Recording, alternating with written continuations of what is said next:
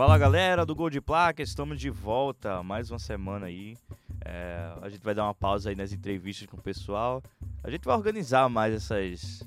essas é, a grade de horário né, do Gol de Placa. Mas eu tô aqui de volta com o Danilo Santana. E aí, Danilo?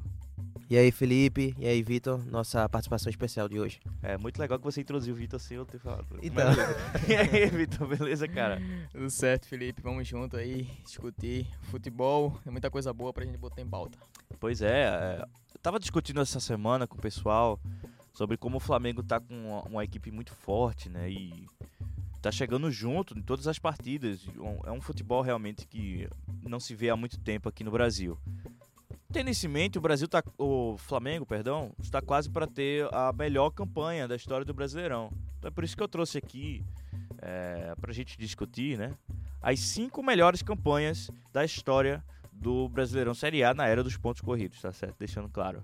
É, então eu tenho aqui um top 5 né? Várias campanhas, várias histórias, várias coisas lindas. E o primeiro colocado, algumas pessoas já sabem, mas surpreende muita gente até hoje, né? Como esse, como esse, esse time aí nunca foi batido, essa, é, esse dado aí nunca foi batido. Vamos começar do quinto, que é o Palmeiras de 2018, o Palmeiras do ano passado. É, chegou perto, tá certo, de bater o, o primeiro é, 70% de aproveitamento que o Palmeiras teve naquele campeonato, 80 pontos, 23 vitórias de 38 rodadas. É, e aí, Danilo, esse Palmeiras aí, que esse, esse título foi dois anos depois do, daquele 2016, né? E aí o Palmeiras repetiu a dose naquele ano com é, Filipão. E aí, esse time aí? É, inclusive, é, o Palmeiras conseguiu a mesma pontuação, né? Do, de 2016. Interessante que esse time do, do Filipão era um time bastante é, objetivo. Era uma equipe bastante objetiva que não fazia um jogo muito bonito, mas era que buscava o resultado, fazia seu 1 a 0 se trancava e, e assim conseguiu os três pontos. É, nesse ano é, o time do Palmeiras também teve uma disputa com o Flamengo, mas nesse ano o Flamengo só ficou é, novo, na né? segunda posição, exatamente. Um cheirinho. Só que esse ano tá diferente, né? E com o Flamengo ficou a 8 pontos do, do Palmeiras. Então ela foi marcada essa, essa campanha do Filipão, junto com seus jogadores, com o Dudu, né? Foi o melhor jogador do time. Dudu que nesse ano ele ganhou, ele foi eleito craque né, do Brasileirão. E assim o, o, Palmeiras conseguiu, com as atuações de Dudu, com a zaga bastante, é, bastante sólida, conseguiu os seus objetivos e foi campeão do Brasileirão. Você acha que Filipão, Vitor, tem essa esse fator aí campeão ou já passou já essa época de, de... Se tem uma coisa que tem, tem o dedo dele, porque você pode ver claramente a forma como o Palmeiras jogou naquele ano e como o Filipão foi importante para o Palmeiras naquele ano. Talvez se o Filipão não tivesse chegado, lembrando que ele chegou no meio do ano, após a demissão, se não me engano, do Roger Machado, que ele assumiu o Palmeiras e aí não fez um bom trabalho após as eliminações da Libertadores, Copa do Brasil, em que todo mundo pensou que o Palmeiras ia ganhar tudo porque o time do Palmeiras era muito bom. Só que o Filipão chegou e vocês sabem o estilo de jogo do Filipão, né? É, muita gente chama ele de retranqueiro, mas ele foi. Não foi. Não, não diria tanto retranqueiro, mas que futebol feio, sabe? E dentre essas. Oh, a gente pode botar até as 10 campanhas aí. Acho que Palmeiras se isola no, se for o futebol mais feio de todos que estão na lista, sabe? Eu vi o Palmeiras assim falar, cara, como é que esse time tá ganhando, velho? E era muito complicado ver o Palmeiras jogar, mas não tirando o mérito do Felipão. Ele não é um cara ultrapassado, assim, que a gente pensa, ah, não pode atuar num clube de Série A, tá aí a prova. Ele, mesmo com esse futebol mesquinho, que a gente pode olhar assim e falar, ah, cara, não dá pra assistir esse jogo. Mesmo ruim, ele ganha. Então o que vale são os três pontos e o time do Palmeiras sim teve o dedo dele e emendou nessa né, invencibilidade por aí. Várias, foram várias partidas 23, é, sem perder. 23 jogos em vida. Então, é um dado muito absurdo. Mesmo com esse futebol aquém do que a gente espera, ele conseguiu conquistar os 3 pontos, 6 pontos, 9 pontos, 12 e por aí vai. O Palmeiras estava em sexto colocado, né? Quando ele começou aí essa, essa campanha de 23 jogos de invencibilidade. Tu acha que essa campanha, Danilo, do Palmeiras de ser campeão, foi mais falha do Flamengo ou foi mais mérito do Palmeiras? É um pouco do que o Vitor falou, é, é o estilo de jogo do Filipão, né? É, o Filipão, ele tem um estilo meio que retranqueiro, então o Palmeiras ele acabava fazendo seu gol e recuava totalmente seu time. Então ele era um cara objetivo que conseguiu os resultados, os três pontos era o que importava, não importava a, aquela beleza de, do futebol, da atuação do, do, Palmeiras.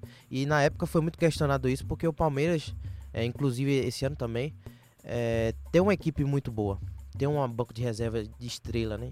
Diferenciado é, dos outros clubes do Brasil. Então, o Palmeiras era uma equipe que tinha um elenco recheado de jogadores bons, tinha investimento e o time não, não tinha atuações boas, é, um futebol bonito de se ver. Mas mesmo assim conseguiu os resultados. Na quarta colocação, já é o Palmeiras de 2016. O Palmeiras de 2016 já era o Cuca, né? um estilo de futebol completamente diferente do Filipão. É, de novo, uma disputa entre Palmeiras e Flamengo, né? E eh, foi resolvido ali no final do, do campeonato. E foi marcado nesse campeonato por muita, muita confusão ali entre provocação, né, entre um time e outro. Era aquele Palmeiras com Dudu, Gabriel Jesus, Jailson, Tio Mina, o Moisés, o Tietê. Então, era um time muito diferenciado e o título só foi confirmado só no final, dois dias antes aí do acidente aéreo, infelizmente, com o elenco da Chapecoense, né? A vitória de 1 a 0 que o Palmeiras teve sobre a equipe de Chapecó. É, eu fechou o campeonato, o Palmeiras com nove pontos de folga aí sobre o, o segundo colocado, que acabou não sendo o Flamengo aí, que o Santos pegou a vaga no último, no, no último momento. É, Danilo, essa campanha de 2016 aí foi, já foi melhor do que a de, a de 2018, né? Exatamente, o Palmeiras desse ano já foi muito mais diferente do que foi o Filipão. O Cuca que ele tem um estilo de jogo diferente do Filipão, um estilo de toque de bola. Então o Palmeiras ele, ele tinha essa proposta de jogo, ele que dominava as ações do jogo. Então é, a gente tem o Gabriel Jesus naquela época jogando muito, é, tanto que foi destaque e acabou indo para o City. Um, um meio campo com o Tietê jogando bem também. É, até o Zé Roberto, né? Se a gente lembra, também estava jogando, ainda estava atuando é, naquele time, o Mina na zaga. Então, realmente, aquela equipe do Palmeiras, o Cuca conseguiu é, fazer aquele time jogar e era, era muito claro que o Palmeiras ia conseguir esse título. Era uma equipe que estava no nível muito acima dos demais.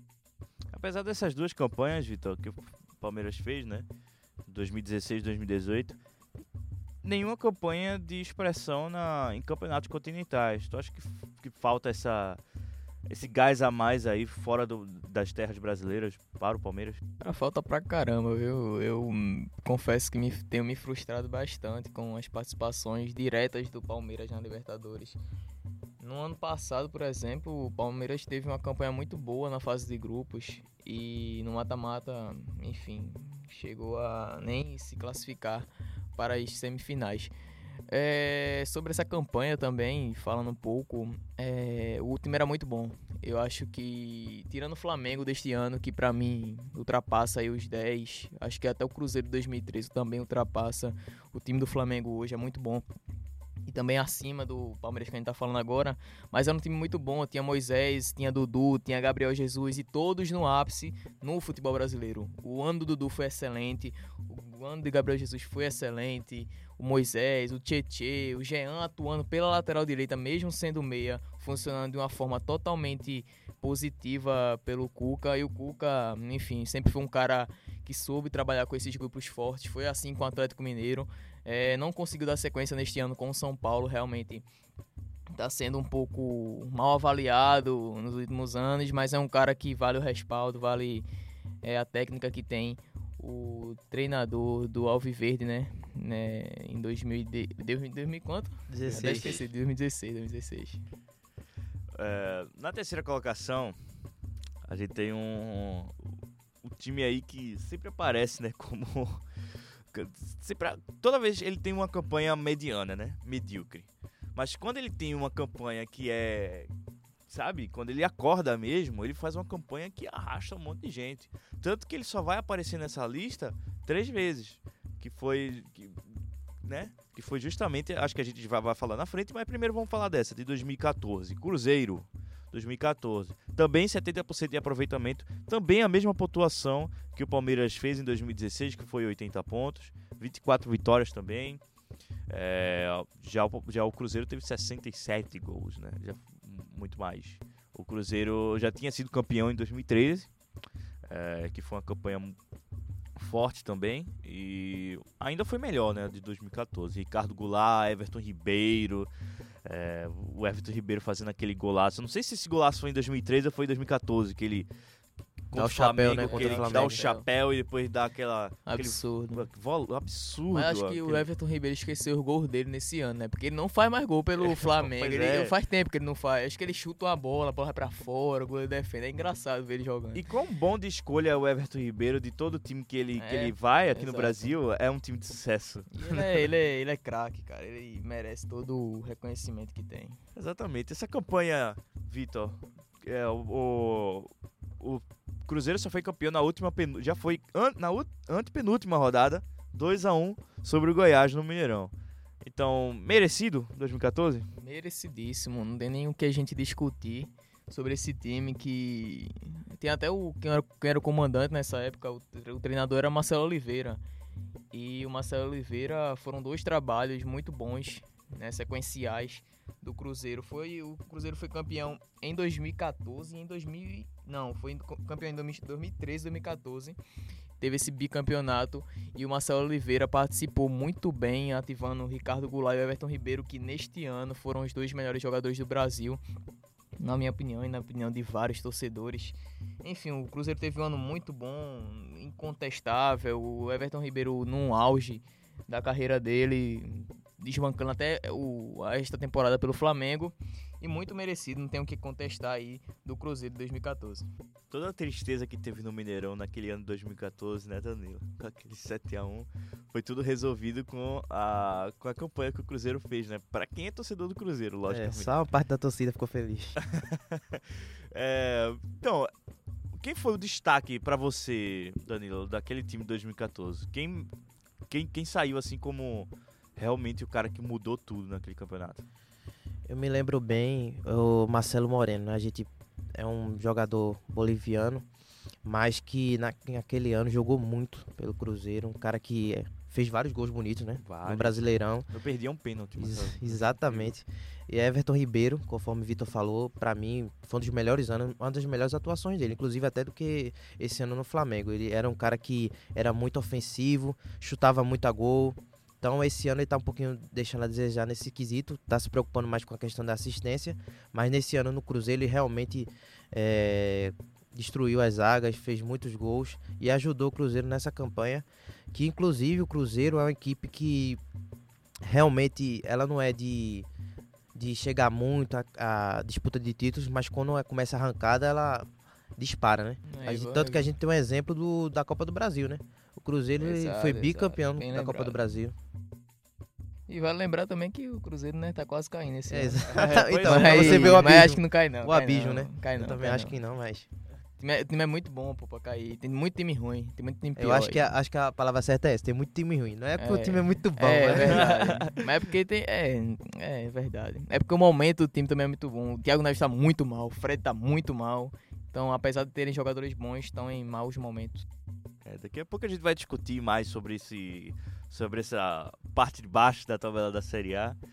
É, continuando nessa campanha de melhores é, de nessa história, né, de melhores campanhas, a gente tem o segundo colocado, o Corinthians em 2015. Eu lembro muito bem desse time de 2015. Era um time que é, atropelava todo mundo, 71% de aproveitamento, não é brincadeira, né, 81 pontos. É, foi a melhor campanha do Corinthians, tá certo? É, o Tite comandou aí, era, era o Tite ainda, o comandante, né? E so- sobrou, né, na disputa. Mais venceu, fez mais gols, a que menos perdeu, a que menos sofreu gols. Foi o time que porque é, realmente não tem o que discutir dessa campanha do, do, do Corinthians, né? Desde que adotou né, esses, 20, esses 20 times, foi a melhor campanha. É, lembrando que antes não eram 20 times, eram, eram menos. Então eram mais e, e menos, né? Alguns campeonatos tinham mais, outros tinham menos. O título saiu na 35 rodada, faltando três rodadas aí, depois de empate de 1 a 1 com o Vasco, lá no Rio de Janeiro. Se eu não me engano, foi o ano que o Vasco caiu, não? Ou foi o ano que o Vasco voltou pra Série A? Foi, voltou pra Série A. E impressionante aí aconteceu. Não, foi o ano que caiu. Foi o ano que caiu, é. Eu tava lembrando dessa. dessa 2015 tava o Botafogo É que eu na sou Série B. pô. é. é porque o Vasco e o Botafogo cai E eu só, le- eu só lembro disso É por causa do. Santa. É. Subiu em 2015. Ah, foi, é, não falem do Santa Cruz. Vamos para outra pauta. Então aí ó, aconteceu na rodada seguinte aí, né? Um time quase totalmente reserva. Quem se lembra desse, quem não se lembra desse jogo? Praticamente reserva a equipe do, do Corinthians vencendo de 6 a 1 sobre o São Paulo. Danilo, o que falar dessa, dessa campanha aí do Corinthians? Que até o time reserva era, era um time aí que arrancava as vitórias. Realmente. Esse 6x1 fez até lembrar um pouquinho o Flamengo e Grêmio, mas isso é pra outra conversa. Se o mandato tivesse É. aqui, Tá muito polêmico isso, cara. Olha, o, o que eu achei bem interessante dessa campanha é que o Tite ele conseguiu fazer o time jogar e também essa questão de propor o jogo, né? O, era uma equipe que tinha a posse de bola, eh, marcava e recuava. Não era uma equipe que era ficava fazendo um jogo muito bonito, como o Flamengo está fazendo esse ano, que faz um gol, tenta fazer outro. Eh, mas o Tite ele realmente conseguiu eh, dominar esse grupo, tinha bons jogadores, o Renato Augusto jogando muito nessa época. Tava jogando muito o Renato Augusto. É, também a gente tinha o Jadson ali na meiuca, armando a- as jogadas. Então, Tite ele realmente foi um técnico que chamou a atenção nesse Campeonato Brasileiro, tanto que no ano seguinte ele foi convocado, né, para a seleção. Foi anunciado como técnico da seleção brasileira. Por mais que eu ache que não era o momento, né? Eu acho que Tite ele é um técnico que ele é um técnico de resultados. Mas quando o time começa a perder alguns jogos, quando o elenco começa a, a não corresponder, ele não sabe controlar muito né, o, o elenco, a equipe. Então, é tanto que esse ano a gente tá vendo que o Tite não tá, não tá sabendo é, administrar muito bem, acaba pecando muito porque ele é um técnico que ele confia demais em jogadores veteranos que já ele já treinou. Então esse é um problema dele, ele não gosta muito de inovar. Então, vamos ver aí, né, o que vai acontecer com o Tite aí esse ano. Ô, Vitor, é, o Tite é muito, falando nessa de, de Tite, né? Ele é muito conhecido exatamente por isso, né?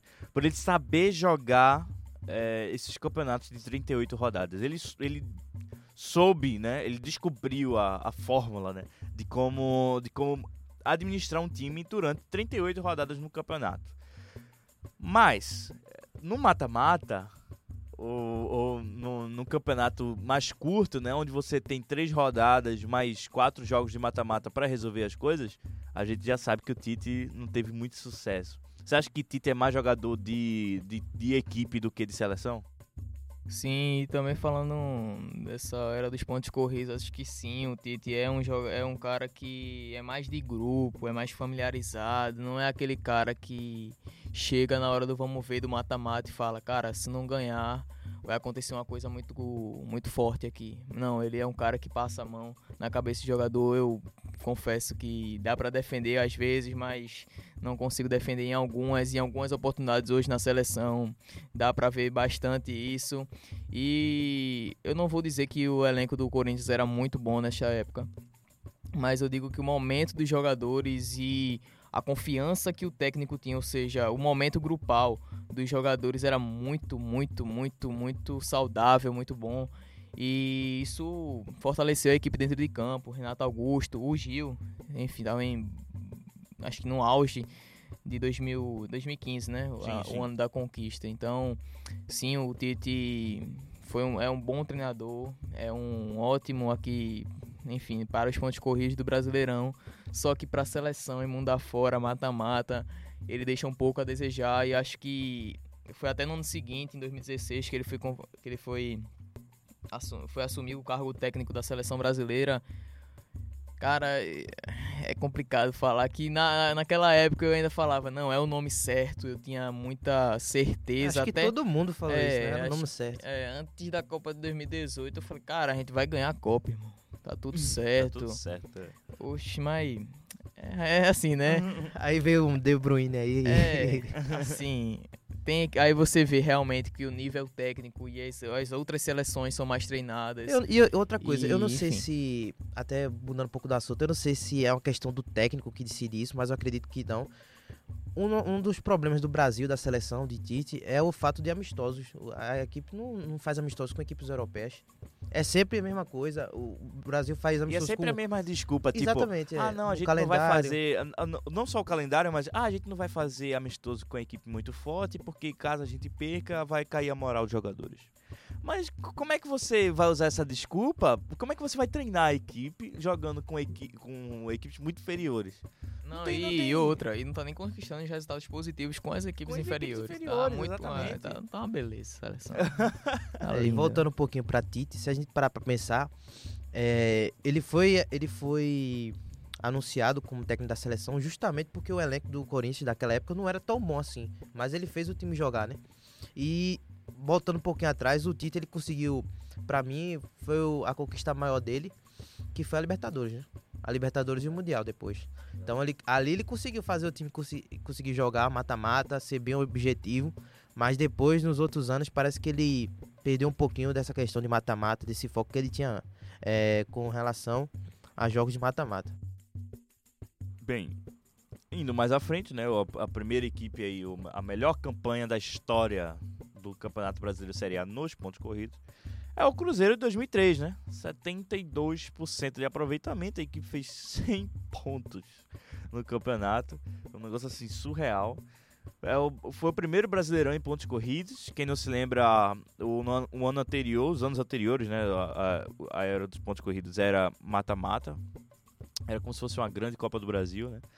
É, no ano anterior a esse, do, do Cruzeiro 2000 de 2003, foi o Santos 2002, aquele Santos que tinha Robinho, que tinha, é, tinha o Elano, né? Então, o, tanto de 2002 como 2001, aí foi o ano aí o mais vitorioso aí para o Santos. E logo depois, de 2003, quando é, virou a época dos pontos corridos, todo mundo achava que o Santos era o time que ia comer a bola e matar né, a, a história todinha. Mas o Cruzeiro, surpreendentemente, né, não, não, não tinha ganhado há muito tempo e, e saiu arrancando tudo, saiu ganhando tudo. Ninguém conseguiu superar o Cruzeiro lá em 2003, que tinha o, o jovem Felipe Melo, né, nas, nas suas... No início, nas, no início das suas peripécias. Dessas Quando ele ainda não caneladas. quebrava a perna. Exatamente, só canela. É, tinha goleiro Gomes, né? Que depois foi pra Europa, logo depois. É, jogou em equipes de expressão, se eu não me engano, ele jogou no Tottenham, se eu não estou enganado. Foi, parece que ele foi Ele goleiro do Tottenham ele também. jogou nessa equipe. Tinha o zagueiro Cris, né? Edu Dracena, né? Edu Dracena, Cris com aquela careca enorme. Tinha o lateral direito Maurinho. Edu Dracena daqui a pouco chega no nível de Paulo Baier. É, já tá quase chegando lá. É, e aí, Danilo? O Cruzeiro 2003. Quando, quando é que o Cruzeiro 2003 será superado? Pelo amor de Deus. Eu acho muito difícil. Eu, eu acredito que o Brasileirão tá. Tanto que muita gente fala que o Brasileirão é o campeonato mais equilibrado do mundo. Então eu acho que muito difícil uma, uma outra equipe conseguir essa marca que o Cruzeiro. Lembrando que era 24 equipes, né? 46 jogos. É, pra você ver. Então, é, naquele ano, com o professor, né? O Cruzeiro conseguiu essa, esses 100 pontos. E com um cara que, pra mim, é, foi muito injustiçado por não ter mais oportunidade na seleção brasileira, né? Que foi o Alex.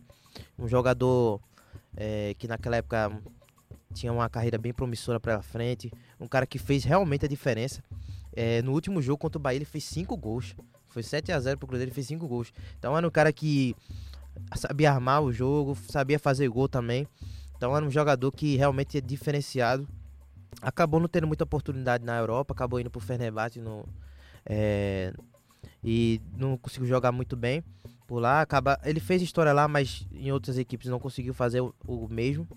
E desse jeito o Cruzeiro conseguiu essa marca de 100 pontos e uma centena de gols, né, que conseguiu, né? 102 gols. E hoje, Vitor, é. Assim. A possibilidade da gente ter um campeonato de novo com 24 equipes. é- Já é muito, né? Para os termos de hoje em dia. Assim. Não, cara, deixa os gentes mesmo. Acho que vai inventar muito e. Sim, eu, eu sou muito defensor dessa era dos pontos corridos. Eu acredito que se o campeonato fosse. É, também é, enfim, vamos, vamos entrar em uma outra corrente de discussão. Não quero criar polêmica aqui, né? Embora é, o coração esteja pedindo. Mas. Não entrando em polêmica, mas já entrando. É, não entrando, mas já entrando, né? Mas enfim, o trabalho do Cruzeiro aí. Esses 100 pontos a gente pode dividir também. Não não tirando mérito, lógico, mas vale lembrar que foram 46 rodadas e os times de hoje têm 38. Então, se o Cruzeiro tivesse jogado 38 rodadas, talvez não teria conseguido esses pontos todos. Mas não tirando o mérito da, da equipe do Cruzeiro, que sensacional, não tem nem o que falar. É o Alex ali como camisa número 10 e principal jogador, acho que foi o que desencadeou esse título para o Cruzeiro. Exatamente. Então vamos dar uma pequena pausa e aí a gente vai falar da Série A atual. Bem,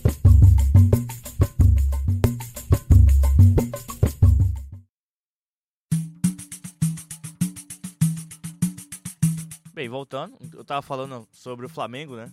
E como ele tá quase aí para chegar nesse, nessas campanhas, o Flamengo atualmente tá com 68 pontos, né?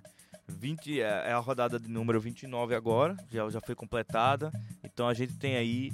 Uh, a gente tem nove, né? Rodadas em disputa. Exatamente. Nove rodadas aí pra, em disputa para o final dessa. 9 vezes 3 é.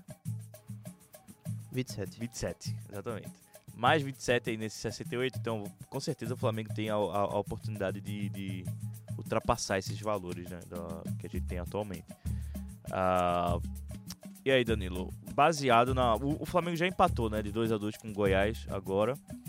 E o, o, Palmeiras venceu aí de 3 a 0 então o Palmeiras já chegou junto, né? Já, a diferença aí é de 8 pontos agora. Uh, tu acha que o Palmeiras ainda tem chances de fazer a mesma coisa que ele tem feito tanto em 2016 como em 2018, no ano passado?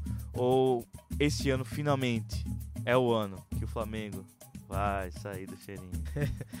é, vamos ver, mas eu acho assim, Flamengo, ele tá num momento espetacular. Tanto que o Jorge Jesus, ele tá querendo ganhar esses jogos para justamente focar mais na Libertadores, né, na final. Então, o Jorge Jesus tá vindo aí de uma campanha é, maravilhosa. Tava 19 partidas, né, antes do jogo de ontem. Invicto. É, com números impressionantes. Ah, ele só perdeu um jogo, né? Que foi pro, contra o Bahia, por 3 a 0 Mas depois disso, o Flamengo realmente só disparou. E sem poupar titulares, né? Eu acho que, eu acho que uma coisa que o, o Jorge Jesus ele tem bem em mente é que se o jogador tiver apto para jogar, por mais de estrela que ele seja, ele vai colocar para jogar. Ele, ele quer realmente ganhar esse Campeonato Brasileiro, quer ganhar a Libertadores. Então eu acho que assim, o Palmeiras continua sendo uma equipe muito objetiva com o Mano Menezes. É uma equipe que busca muito resultado. Tanto Mas que é com muito a... empate, né? Exatamente. Tanto que com o Havaí foi um pênalti no finalzinho, né? Muito questionado o pênalti contra o Havaí, que acabou dando a vitória pro time. Teve esse jogo contra o São Paulo, que o Palmeiras venceu por 3 a 0 mas realmente foi ganhou muito no erro do São Paulo, porque o São Paulo realmente dominou a posse de bola, teve muitas chances também de fazer o gol, mas acabou não fazendo. Então a, a, equipe do Mano Menezes é uma equipe muito objetiva, que tenta fazer o resultado e se defender. Enquanto o Flamengo joga um futebol bonito, é, é, não se importa em fazer apenas um gol, tenta fazer mais. Eu acho que o Palmeiras vai conseguir uma pontuação boa, mas o Flamengo tem uma vantagem muito grande de 8 pontos. Acho difícil essa vantagem ser tirada, apesar de ter um confronto direto ainda entre Palmeiras e Flamengo nesse Campeonato Brasileiro. E aí, Vitor, o Flamengo consegue esse feito de conseguir a melhor campanha ou, ou vai ser campeão normal ou o Palmeiras vai chegar lá? A melhor campanha eu não diria, mas acredito que só faltam umas três vitórias aí, umas duas vitórias, só falta um pezinho pro Flamengo confirmar esse título. Só falta um jogo na Libertadores, né? A gente fala, não, tem a Libertadores ainda, mas, cara, só um jogo, é só uma semana de preparação, sabe? E o Jorge Jesus é meio doido da cabeça, né? Ele bota os caras mesmo titular e não tá nem aí. Mesmo faltando. Pode faltar três dias pro jogo. Se ele vai colocar o time titular. Ele é meio. Mas porque assim, isso é normal lá na Europa, né? É, Você colocar sim. titular. Ah, é mesmo assim. Eu, se eu fosse ele, eu teria muito medo. Mas, enfim, não dá mas, pra... Mas assim, a gente tem que entender que o Flamengo também tem banco, né? Esse ano o Flamengo é, tem banco, né? Exato, exato. Ele não tem exato. muito medo de arriscar. E também pelo momento de jogadores, né? Só que o, o Palmeiras também é muito bom, o banco do Palmeiras. O banco do Palmeiras é melhor, inclusive, do que o do Flamengo. Mas o time titular do Flamengo, cara, é incomparável aqui no, no Brasil. Peça por peça, todo mundo ganha para todo mundo. Pode botar elenco quanto elenco aí que o Flamengo vai ganhar to em todas as posições individuais. E além de serem os melhores jogadores do futebol brasileiro hoje, são os melhores momentos, é o melhor técnico do Brasil hoje, então disparado o Flamengo só precisa realmente uma pontinha só para garantir esse título brasileiro que está cada vez mais perto, cada vez nas mãos. Desde 2009, né, que o Flamengo não ganhava e agora está bem mais perto de conseguir esse feito. Falando um pouquinho de Palmeiras, assim, na opinião de vocês, você acham que foi certa a demissão do, do Filipão e a contratação do, do Mano? Certíssimo. Certo. O Filipão já estava já vacilando muito. É, a gente sabe, a gente já comentou aqui como o futebol do Filipão é totalmente diferente, né? O jeito dele, do, e principalmente do Mano Menezes. Apesar dos dois terem tido seus passados na seleção brasileira até, né? E, e ter tido seus momentos maus. Tanto o Mano Menezes no, no, no Cruzeiro já teve momentos terríveis, já no, tanto no Cruzeiro, no Grêmio. O, o, o, o, Mano Menezes já é conhecido já por, esse, por esses problemas já individuais. Mas, uh, com certeza, cara, quando você tem uma equipe que tem um potencial muito grande e foi investido uma grana do caramba no Palmeiras, né? É, a Crefisa chegou junto mesmo. No, na, Faz uns três anos que o Palmeiras tem uma folha um dos é, maiores. Né, incrível, do... então não, não, não justifica você estar tá com futebol no baixo nível. E agora eu acho assim, o, eu acho que foi certa a demissão do Filipão. Agora acredito que o estilo de jogo do Mano não me agrada muito na, nessa equipe do Palmeiras. Acho uma equipe que ela tem muito a oferecer e ele não explora muito isso. É, eu acho que era a chance do Palmeiras fazer que nem o Flamengo fez né? Tentar um treinador estrangeiro, tentar um, um cara que pense diferente, fazer. É a nova tendência, né? É, exatamente. Até no, até no futebol feminino. Já é a nova tendência já Isso. você trazer, export, é, importar, na verdade, né? Esse treinador. Eu acho que é uma opção até boa, uma opção pro Palmeiras. Ela tá até no Brasil, que é o São Paulo. É um cara que é ofensivo, gosta de um futebol, de um futebol bonito. O Santos, ele joga, é, consegue jogar bem, mas não tem um elenco que o Palmeiras tem. Então, talvez um São Paulo conseguiria, com o elenco que o Palmeiras tem, realmente disputar títulos importantes como o Brasileirão e a Libertadores.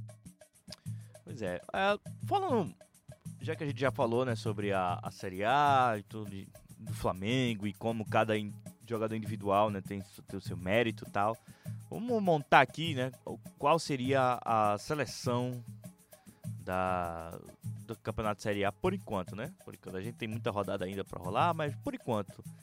Vamos, vamos peça por peça? Vamos. O melhor goleiro qual vai, atualmente. Qual vai ser o esquema? 4-3-3, 4-3-3. Famoso 4-3-3. Tem como não ser o 4-3-3. Porque tem muito atacante bom. O melhor goleiro hoje para vocês? Tadeu Goiás. É, eu acho assim que nas últimas partidas o Diego Alves está resolvendo. É, até contra o jogo com o CSA foi incrível o que ele fez. Ele agarrou umas quatro bolas assim que você falava assim, caramba, como é possível. Então é um, um goleiro que quando o Flamengo não joga tão bem, ele acaba decidindo a favor do time. Para mim é um dos melhores goleiros. Tem para mim também o, o Fábio que faz tempo que tá regular aí no Cruzeiro, mas o Diego Alves para mim tem tá no melhor momento. Eu tô entre eu tô entre Fábio e o Tadeu do Goiás, porque o Tadeu pega muito, cara. Tô falando de que Fábio? Cruzeiro. Misericórdia, gente, que é isso? Faça comigo não. Façam isso não, comigo. Ele não, é bem. Não, apesar do Cruzeiro estar tá lá embaixo, apesar do Cruzeiro estar tá lá embaixo, pode tirar o mérito que o cara pega. O cara pega muito. E há muito o, tempo. O problema do Cruzeiro hoje é o zagueiro, é, é, a, é a, defesa, entendeu? O problema do, do, do, Cruzeiro tá aí. Você não pode penalizar um goleiro que, tá, que é bom e que tem potencial e que tem talento, como o Fábio é, porque a zaga tá falhando muito, entendeu? É, até porque, pô, apesar do Goiás, do, do, do Tadeu tá bem, o Goiás não tá lá em cima, né?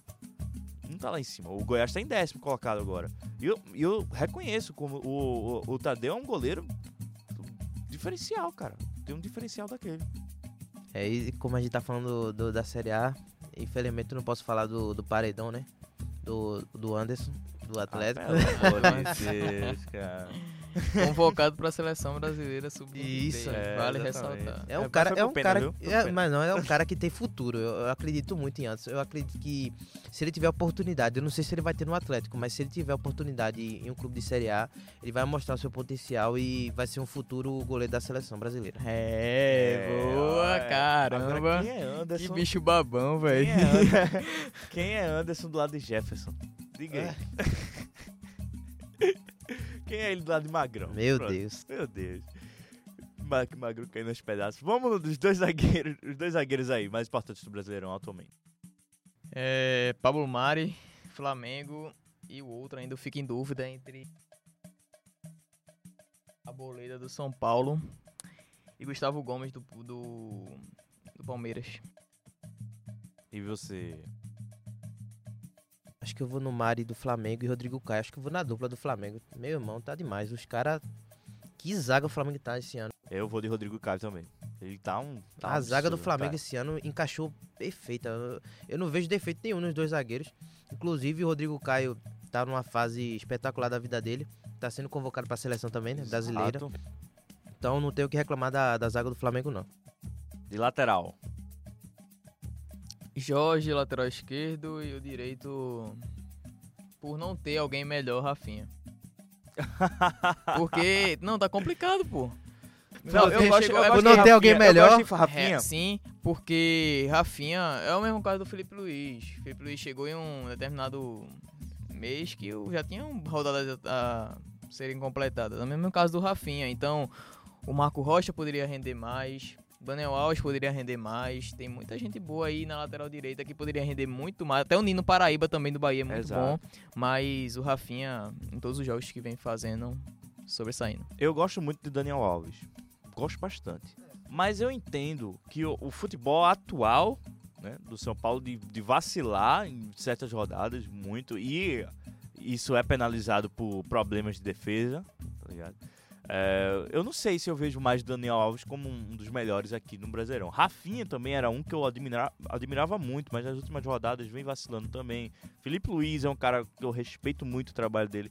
Todos esses eh, jogadores que eu citei já passaram direto ou indiretamente na seleção, entendeu? Infelizmente, e Rafinha já foi de nível Bayern de Munique, né? É, infelizmente é difícil você encontrar um lateral hoje no Brasil. É, o, eu acredito que na lateral esquerda o Jorge tá jogando muito, mas o Felipe Luiz não tem, não tem pra outro não, porque o Flamengo, depois que chegou o Felipe Luiz, mudou totalmente Isso o, é o estilo de jogo. É um cara que ele puxa pra dentro no meio campo, ele também acaba até armando, às vezes, a jogada. Não é aquele lateral que nem o René é, porque, sinceramente, não dá pra comparar Felipe Luiz com o René. Na lateral direita, aí que tá a pergunta, lateral direita. Porque a gente tem o Rafinha, conforme vocês falaram, que é um bom jogador, mas no momento eu acredito que. Eu acredito que até. Vamos falar de regularidade? Vamos, vamos falar. Falar de regularidade. Vamos lá. Lá vem. Real Madrid. Lá vem. Aí Vai falar do. É. Um cara que eu Bom. acho bem regular, assim. Não é aquele cara que lateral, mas Tô com medo dessa. faz partidas boas, assim. Medo dessa resposta Vamos ver o que aí. vai vir aí, meu Deus do céu. Misericórdia. Soltaram um Fábio agora. Ele solta um cara aí da, do, da Chapecoense, da Bahia. Não, Fala, eu, não eu, eu ia falar de Fagner, vô. Eu acho assim, Ah, é um cara que. Ele não é aquele lateral e tal, mas ele é um cara bem regular, faz partidas regulares. Acho que se a não gente foi for tão falar. absurdo, não. Não, né? Foi Então é um cara que. Mas continuo contra, mas. Eu tô, É. assim, eu acho que Rafinha joga mais, mas no momento, se a gente for falar de, de várias partidas, o nível é, sendo mantido, eu acho que o Fagner, pra mim, ganhar a posição. ok, mas isso não justifica ele ser convocado, não, né? Não, pra mim, nível, nível Sim. brasileirão é uma coisa, nível seleção já é outra, Já é totalmente outro, diferente. Totalmente diferente. Meio de campo. Independente se for volante, se for coisa, campo, meio de né? campo. Tinha até deixado esquecer pelo meio de campo. Mas vou de. Rascaeta, Everton Ribeiro e Felipe Melo. Bem direto. Eu, Tá, vou de, eu direto, vou de né? Felipe Melo. Eu vou de Felipe Melo. Eu vou de Arrascaeta. Eu tô com dificuldade de pensar mais um. Os dois são muito bons, cara. O Felipe Melo tem, tem características que quase nenhum volante no Brasil tem. Apesar dele ser esquentadinho. Eu acho que o único problema de Felipe Melo é, é esse, é, é, o, é o fator Edmundo, né? ser muito irritadinho, ser muito Exato. esquentado. Então, ah, e a Rascaeta tem um futebol incrível, velho. Incrível como o Flamengo tá chegando tão longe com esse cara. É, eu vou colocar aqui de volante o Bruno Guimarães, do Atlético Paranaense. Um cara que tá aí surgindo como uma Você promessa. tá escolhendo o jeito do Atlético Paranaense porque o Anderson tá lá. Nada, pra aí. Ei, É. gente, deixa eu trocar um aqui. Troquem o meu Everton Ribeiro pelo Carlos Sanches do, do Santos. Me desculpem, eu esqueci do, Carlos Sanches, bicho. do Santos, com certeza. Meu Deus. do Melhor jogador, melhor jogador Quem do ficou primeiro surpreso turno. agora fui eu. É, melhor jogador do primeiro turno, pô, disparado. É, enfim, é, eu acho que depois dessa aí eu perdi até o rumo das coisas. Ah, eu eu tô também- meu Uruguai. Eu também acho que é Rascaeta. Outro, vo- outro meio campista, eu vou colocar o Everton Ribeiro, se bem que ele nem joga com meia-meia mesmo, mas joga como ponta, mas eu vou colocar ele aí, porque eu tenho outro ponto pra colocar. Bem, no ataque. E aí? Danilo. Dois Atacante. pontos, né? E um, e um centroavante, né? É, Eu vou botar o, o Gabi como o 9. Tá É, só faltou aí. você não colocar. É, ele, né? Não Tem que colocar o. É. é... o Wellington Paulista. Só foi. Tá fazendo gol no Fortaleza, viu? Tá, Tem que é respeitar. vice-artilheiro? Então, é, na Deus. ponta esquerda, não tem como não colocar Bruno Henrique, velho. Não tem como não colocar. Não, o cara tá ataque- o ataque destruindo. vai ser É. Agora, do, o- do lado direito, eu vou. Eu vou, eu vou colocar o jogador, mas não- ele não vai jogar na lateral direita, não. É na, na, Na ponta, ponta direita, direita. direita não, mas é só porque o Bruno Henrique já tá na esquerda, que é o Cebolinha. Que é um Ele- cara que tá no Ele nível falou o muito- ataque que eu tava pensando. É, porque o Bruno Henrique e o Cebolinha jogam na mesma posição, aí não tem o que fazer. Exato. velho. Eu, eu, eu, muito. eu vou concordar com você. Era exatamente o ataque que eu tava pensando. É, É, acho- mas não, é, não, é, não é nem por. Ah, meu Deus, só porque eles estão os melhores aí, não. É porque realmente cada um tem uma característica específica no futebol. O Gabigol tem aquela, aquela fome de gol, o nome já, já é bem sugestivo. É, Bruno Henrique é um cara que tem um talento incrível, Uma né? velocidade. Uma velocidade explosão. sem igual. E o Cebolinha, pelo amor de Deus, né? Eu, eu, eu gosto de chamar ele de mini Neymar ou, ou mini Messi. Eu gosto porque o cara tem é, realmente uma habilidade incrível que ninguém tinha ideia dessa habilidade dele até chegar 2017 e o, e o Grêmio ganhar aquela Libertadores, né? Quando a galera despertou. Opa, esse cara realmente é muito bom, entendeu? A galera teve um lapso assim. De, de como quão bom é o o Everton Cebolinha pode ser. A gente vê como é as coisas, né? O... A gente tá falando de Cebolinha, você falou 2017. É, às vezes o jogador ele tem o talento, ele joga bem é, por um tempo, mas se ele não manter isso aí, ele acaba sendo esquecido, né? A gente tem o exemplo de Luan. Luan, Isso que eu ia falar. Luan foi um dos melhores jogadores da Libertadores também. Exato. O Cebolinha foi ofuscado, Se, cara, do, se Luan do tivesse mantido o mesmo desempenho, talvez a gente tivesse colocado ele como meio campista, né? Porque é um Exato. jogador de, era um jogador diferenciado, mas acabou perdendo espaço, acabou baixando o seu rendimento. Então era, essa fase do Cebolinha não é apenas só uma fase, é um, é um cara que tá. A gente tá vendo que ele tá em crescimento, tá jogando bem em quase todas as partidas. Bem, galera, e aí, é, Vitor, seus, at- seus atacantes? Não, são os três mesmo. Não tem como não, Não tem como não colocar. Não tem. Se algum ser humano colocar alguém no lugar desses três aí, é porque tá meio é, doidinho. E técnico Jorge Mas Jesus. pior que tem gente que coloca, viu? É. Tem um solteiro, solteiro aí. Não, mas, Mas isso aí é fanatismo pelo Santos. Pelo amor de Deus. É, tem o tec- Sacha, tem o Sacha aí. é, técnico É. também vocês não tem discussão, né? Jorge Jesus Ah, tem disparado. Já Jesus. Tem o que falar. E Eu acho que eu- revelação. Eu acho que eu vou de Argel. Jael do Goiás. De quem? Argel. Vá de Agel. Vá, Aproveita desse com Ei, ele pra mas- Série B. Mas vamos ser, não, mas vamos, vamos ser sinceros. A Gel, ele é, um- é um técnico bom, porque ele tá, ele tá conseguindo ganhar os jogos com um elenco que não é. Não, ok, você pode já dizer que é brincadeira sua. Ele Não, Não, tá. lógico, lógico Ah, que pra ele mim tá- tá é. Jesus. Mas eu tô dizendo assim, que o Agel também não perde os méritos dele, porque ele treina uma equipe muito inferior ao Flamengo, né? Ih, tá fazendo um bom trabalho. Tá fazendo um excelente Mas trabalho. ainda acredito que não aguenta, não. Assim, entre, entre se eu fosse escolher os três melhores técnicos, eu ia dizer Jorge Jesus, eu ia dizer Mano Menezes, e apesar dele estar sem time, o Cuca. Entendeu? Ou são, são três é, técnicos fantásticos. Eu discordava só Discordar dos dois. dos dois. dos dois. o, Ma- o Mano e o... Eu acho que o São Paulo podia entrar aí também. Sim, Eu São Paulo, muito do- exatamente. do São É, Paulo. exa- eu esqueci até do São Paulo. É, bem, galera, foi isso aí, esse episódio aí especial do, do Gol de Placa. Especialíssimo aí com o nosso Especialíssimo, né? Aí. Não vou nem dizer que foi porque o Manuel esqueceu de vir e não botou o programa dele, mas assim, é, muito obrigado, galera, por ter escutado, certo? Últimas palavras aí, Danilo. É, é, queria umas saudações aí pra vocês, pra todos os tricolores aí que estão de férias. Essa fase vai passar e tamo junto. E aí, Vitor, Eu muito gosto- obrigado, eu viu, pela é disponibilidade. bem, né? Vamos, galera, ainda dá. né? Ainda dá. Eu não tenho mais esperanças não, mas a gente, né? A, a luta é grande, mas a derrota A sempre derrota é certa. certa, velho. Mas enfim, gente, obrigado aí pela participação. Que precisar aí, tamo junto. E o nosso produtor ali tá fazendo alguma coisa ali que eu não sei Falta o que é. cinco. Tá- Falta faltam cinco. cinco minutos. Cinco né? segundos pra acabar. Fica aí tranquilo, irmão. É, A gente tá, tá- tá terminando, né? Ele apontou um 5 aqui na minha frente, galera, e tipo, eu fiquei com medo. Mas obrigado aí pela participação e o que precisar aí, estamos à disposição. Falou, galera. Muito obrigado por ter escutado. Nas próximas semanas a gente vai. A gente tem uma programação muito massa, tá certo? Alguns programas aí que a gente escolheu e tal. E. Programas novos, né, que a gente vai programas ter. novos, exatamente, uns quadros legais aí no Gol de Placa. Então fica ligado, beleza? Segue aí o Instagram de Danilo, ou de Manuel, o meu, vai estar aí na, na descrição do, do podcast, beleza? Falou, galera, até mais!